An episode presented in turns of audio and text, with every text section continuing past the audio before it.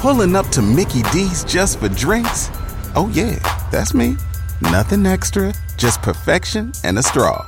Coming in hot for the coldest cups on the block. Because there are drinks, then there are drinks from McDonald's. Mix things up with any size lemonade or sweet tea for $1.49. Perfect with our classic fries.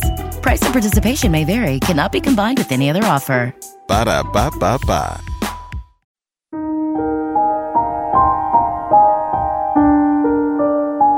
Karibu katika Siasa Podcast. Jina langu ni Victor Mulama.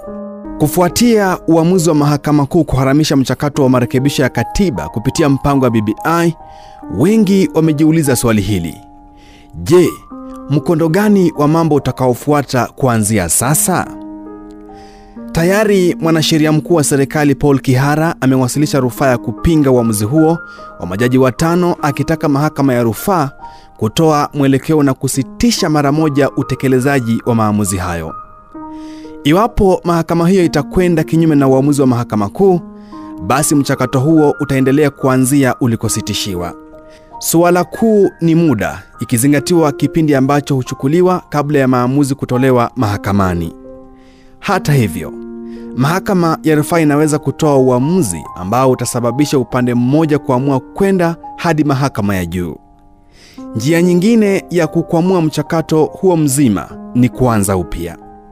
Hatua hii itahitaji kati ya miezi mitatu na miezi sita, huku mchakato wa bunge ukitarajiwa kuwa wa haraka zaidi, kwani haushirikishi ukusanyaji wa saini zozote wala mjadala katika mabunge ya kaunti. Katika mchakato wa kuasisiwa na wananchi, yani Popular Initiative, chini ya kipengele cha 257 kwanza waasisi watahitaji muda wa kukusanya saini na kusubiri saini hizo kuidhinishwa na IEBC. Baada ya kuidhinisha, IEBC ina kipindi cha miezi mitatu kuwasilisha mswada huo katika mabunge ya kaunti kuanzia wakati ambapo itakabidhiwa mswada huo. Mabunge ya kaunti yana miezi mitatu kutathmini na kupitisha mswada huo, japo yanaweza kufanya hivyo katika kipindi chochote, ili mradi tu yatimize matakwa ya kushirikisha umma. Baada ya kupitishwa katika mabunge ya kaunti, mswada huo unafaa kujadiliwa mara moja katika bunge la kitaifa na seneti na kufikia hatua ambayo mswada wa sasa umefikia. Pigo kuu ni kwamba kesi za kupinga shughuli nzima zinapunguza kasi na mvuto wa mswada huo, huku uchaguzi mkuu wa mwaka 2022 ukizidi kukaribia.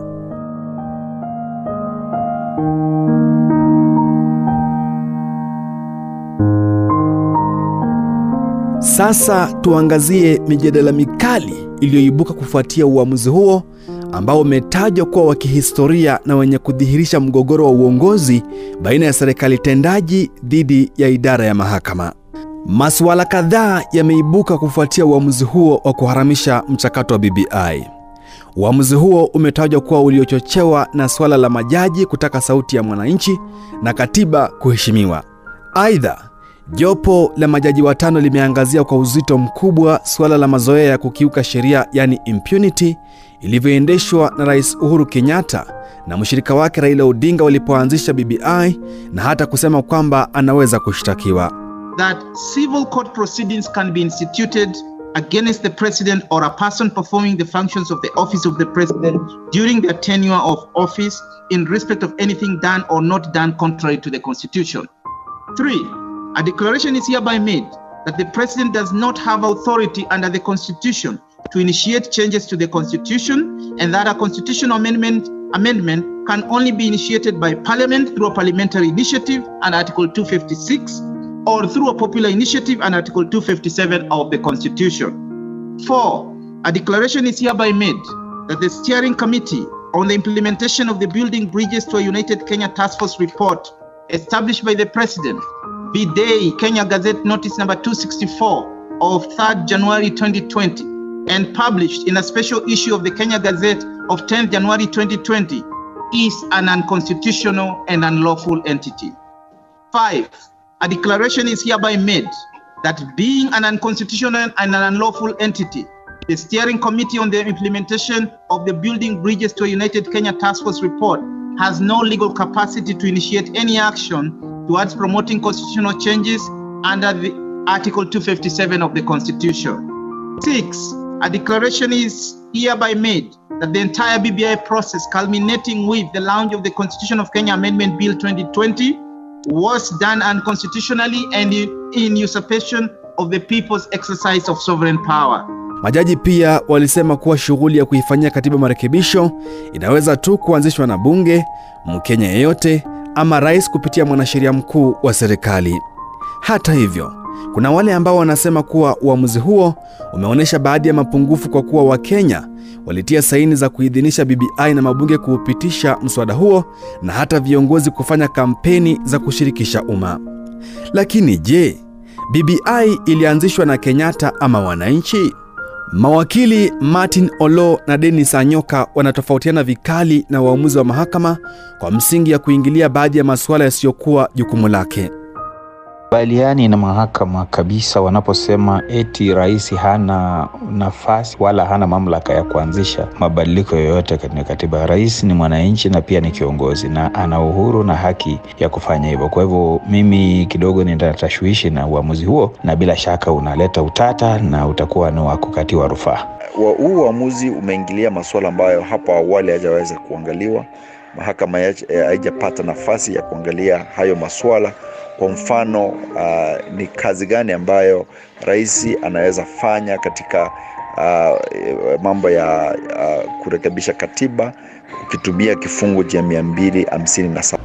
Aidha, mawakili hao wanaeleza kwamba pana uwezekano mkubwa wa rufaa kufaulu kwa misingi kwamba baadhi ya masuala kama vile kushtakiwa kwa Kenyatta pasipokuwa na hoja ya kutilia shaka mienendo yake na suala la kuzuia tume ya uchaguzi IEBC kufanya chaguzi ndogo kufuatia ukosefu wa makamishna wa kutosha. Iwapo kutakatwa rufaa, kuna mambo ambayo mahakama imesema ambayo huenda yakabadilika. Kwa mfano kusema kwamba rais amekiuka katiba e, ukurasa wa sita e, una, una maana ya kwamba rais hafai kushikilia ofisi. Sidhani ni kazi ya mahakama kuu kusema jambo kama hilo e, iwapo hamna mswada ambao unajadili hali yake ya kazi ya rais. Kwa mfano mambo ya IEBC na uchaguzi mdogo si mambo ambayo yalikuwa directly issue katika hii uh, hayo masuala yote ya BBI na hii kesi ambayo ilikuwa kotini. Kwa hivyo yeyote yule ambaye hataritika na jinsi ambavyo uh, mahakama ya juu iliweza kuji, uh, kutoa uamuzi kuhusiana na mambo ya uh, kufanya kazi mambo kwa IBC basi wataweza kupata nafasi na kuelekea uh, mahakama ya rufaa ili kuangaliwa kama huu uamuzi unaweza badilishwa. Na je, uamuzi huo una athari zipi katika siasa za Kenya na urithi wa Rais Kenyatta? Mchambuzi wa masuala ya kisiasa Javas Bigambo anasema ugawanaji viti vya ziada vilivyotajwa katika BBI umevurugwa. Iwapo hakutakuwepo na mabadiliko ya katiba, basi itamaanisha kwamba katika kinyang'anyiro hicho kiti kikubwa sana ambacho watu watakuwa wanalenga ni cha urais na naibu wa rais peke yake, kwa sababu uh, BBI na mchakato huo ulikuwa umekusudia kupanua uh, executive na kuwepo na viti vingine ambayo ingesaidia sana katika um, kuwezesha masala ya vigogo wa kisiasa kuja pamoja na ili kuweza kuzuia masuala ya mgogoro na mzozano baada ya uchaguzi, ili kwamba kuwe na ile aspect ya inclusivity katika masuala ya legacy. Mahakama imebaini kwamba Bwana Uhuru Kenyatta alikiuka katiba na sheria. Kwa hivyo hapo inachafua legasi yake, kwa sababu kumbuka kwamba Rais Kenyatta aliapa kuilinda katiba. Hayo yakijiri, mahakama kuu vilevile ilitoa uamuzi ambao umesababisha msukosuko kuhusu uhalali wa tume ya uchaguzi IEBC. Jopo la majaji watano wa mahakama hiyo lilisema kwamba ilivyo IEBC haina idadi ya kutosha ya makamishna kuendeleza shughuli zake. Je, hali hii inamaanisha nini kwa chaguzi ambazo zilifanywa hapo awali na IEBC, vile vile chaguzi ndogo zinazotarajiwa? Beatrice Maganga amezungumza na rais wa chama cha wanasheria nchini LSK Nelson Havi, vilevile wakili wa masuala ya kikatiba Duncan Okach kupata mtazamo wao kuhusu masuala hayo. Tume ya uchaguzi IEBC imejipata katika njia panda kutokana na uamuzi wa jopo la majaji watano wa mahakama kuu kwamba haina idadi ya kutosha makamishna ili kuendelea na shughuli zake. Tayari tume hiyo kupitia kwa wakili wake Eric Gumbo imeomba kusitishwa kwa maagizo ya mahakama kwa kipindi cha siku 14 ili kuiruhusu kuendelea na chaguzi ndogo za Bonchari na Juja ambazo zimeratibiwa kufanyika siku ya Jumanne wiki ijayo. Tume hiyo vilevile imeelezea wasiwasi kuhusu chaguzi nyingine ambazo imefanya hapo awali, kwani huenda kukawa na kesi kadhaa za kuzipinga kwa misingi kwamba ziliandaliwa na tume ambayo haikuwafikia idadi inayohitajika. Je, kuna haja kwa IEBC kuingiwa na wasiwasi kuhusu chaguzi ilizofanya hapo awali? Rais wa chama cha wanasheria nchini LSK Nelson Havi anasema haifai kuwa na wasiwasi, kwani maagizo ya mahakama hayaathiri shughuli za awali, bali kuanzia utekelezaji wake kwenda mbele. Kabla ya jana hakuwa na uamuzi wowote, ndiposa sheria ilivyotunga yasema kwamba uamuzi huwezi kuenda nyuma. Kiingereza tunasema huwezi kuwa retrospective, na ikiwa uamuzi huu umesitizwa kwa siku kumi na nne, pia inamaanisha kwamba chochote kitafanyika katika kipindi hiki kitakuwa halali. Je, sheria inasema nini kuhusu idadi ya makamishina wa IEBC wanaostahili kuendeleza shughuli za tume? Kifungu cha 250 cha katiba kimeweka bayana kwamba tume yoyote ile haistahili kuwa na makamishna chini ya watatu na kwamba hawafai kuzidi tisa. Hata hivyo, sheria ya IEBC iliyobuniwa na bunge imeweka idadi hiyo kuwa makamishna watano. Je, kuna misingi ya kusema kwamba IEBC haina idadi ya kutosha ya makamishna ikizingatiwa hapo awali mahakama kuu vilevile ilifanya uamuzi kwamba tume hiyo ilikuwa na makamishna wa kuendeleza shughuli za tume? Havi anasema kwamba wakati mahakama kuu hapo awali ilipofanya uamuzi wa kusema IEBC haikuwa kihalali ni kwa kuwa nafasi za makamishna wanne waliokuwa wamejiuzulu hazikuwa zimetangazwa kuwa wazi. Kulikuwa na tashwishi ikiwa kwamba wale makamishna wanne walikuwa wamejiuzulu, lakini wakati huu rais wa taifa ametangaza uwazi wa nafasi hiyo. Wakili Duncan Okach hata hivyo anasema kwamba uamuzi wa jopo la majaji watano wa mahakama kuu huenda ukasababisha mgogoro wa kikatiba iwapo hakuna rufaa zitakazowasilishwa. Katiba ndiyo iko na nguvu zaidi kuliko sheria. Sheria hizi zingine zinatokana kwa katiba, na kama mwanasheria tunasemanga kama kuna jambo ambayo itakuwa kwa sheria ambayo ina contradict mambo ambayo iko kwa katiba, basi hiyo mambo ya katiba ndiyo inaangaliwa. Iwapo hayatakuwapo maagizo mengine ya mahakama kusitisha utekelezaji wa yaliyotolewa, ina maana kwamba IEBC italazimika kusitisha shughuli zake hadi wakati ambapo makamishna wapya watakapoteuliwa ili kufikisha idadi inayohitajika. Na huo ndio mwisho wa makala haya ya Siasa Podcast. Kwa niaba ya mwenzangu Beatrice Maganga, mimi ni Victor Mlama, nasema kwa heri.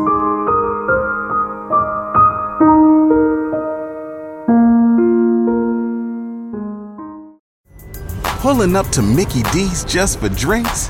Oh, yeah, that's me. Nothing extra, just perfection and a straw. Coming in hot for the coldest cups on the block. Because there are drinks, then there are drinks from McDonald's. Mix things up with any size lemonade or sweet tea for $1.49. Perfect with our classic fries. Price and participation may vary, cannot be combined with any other offer. Ba da ba ba ba.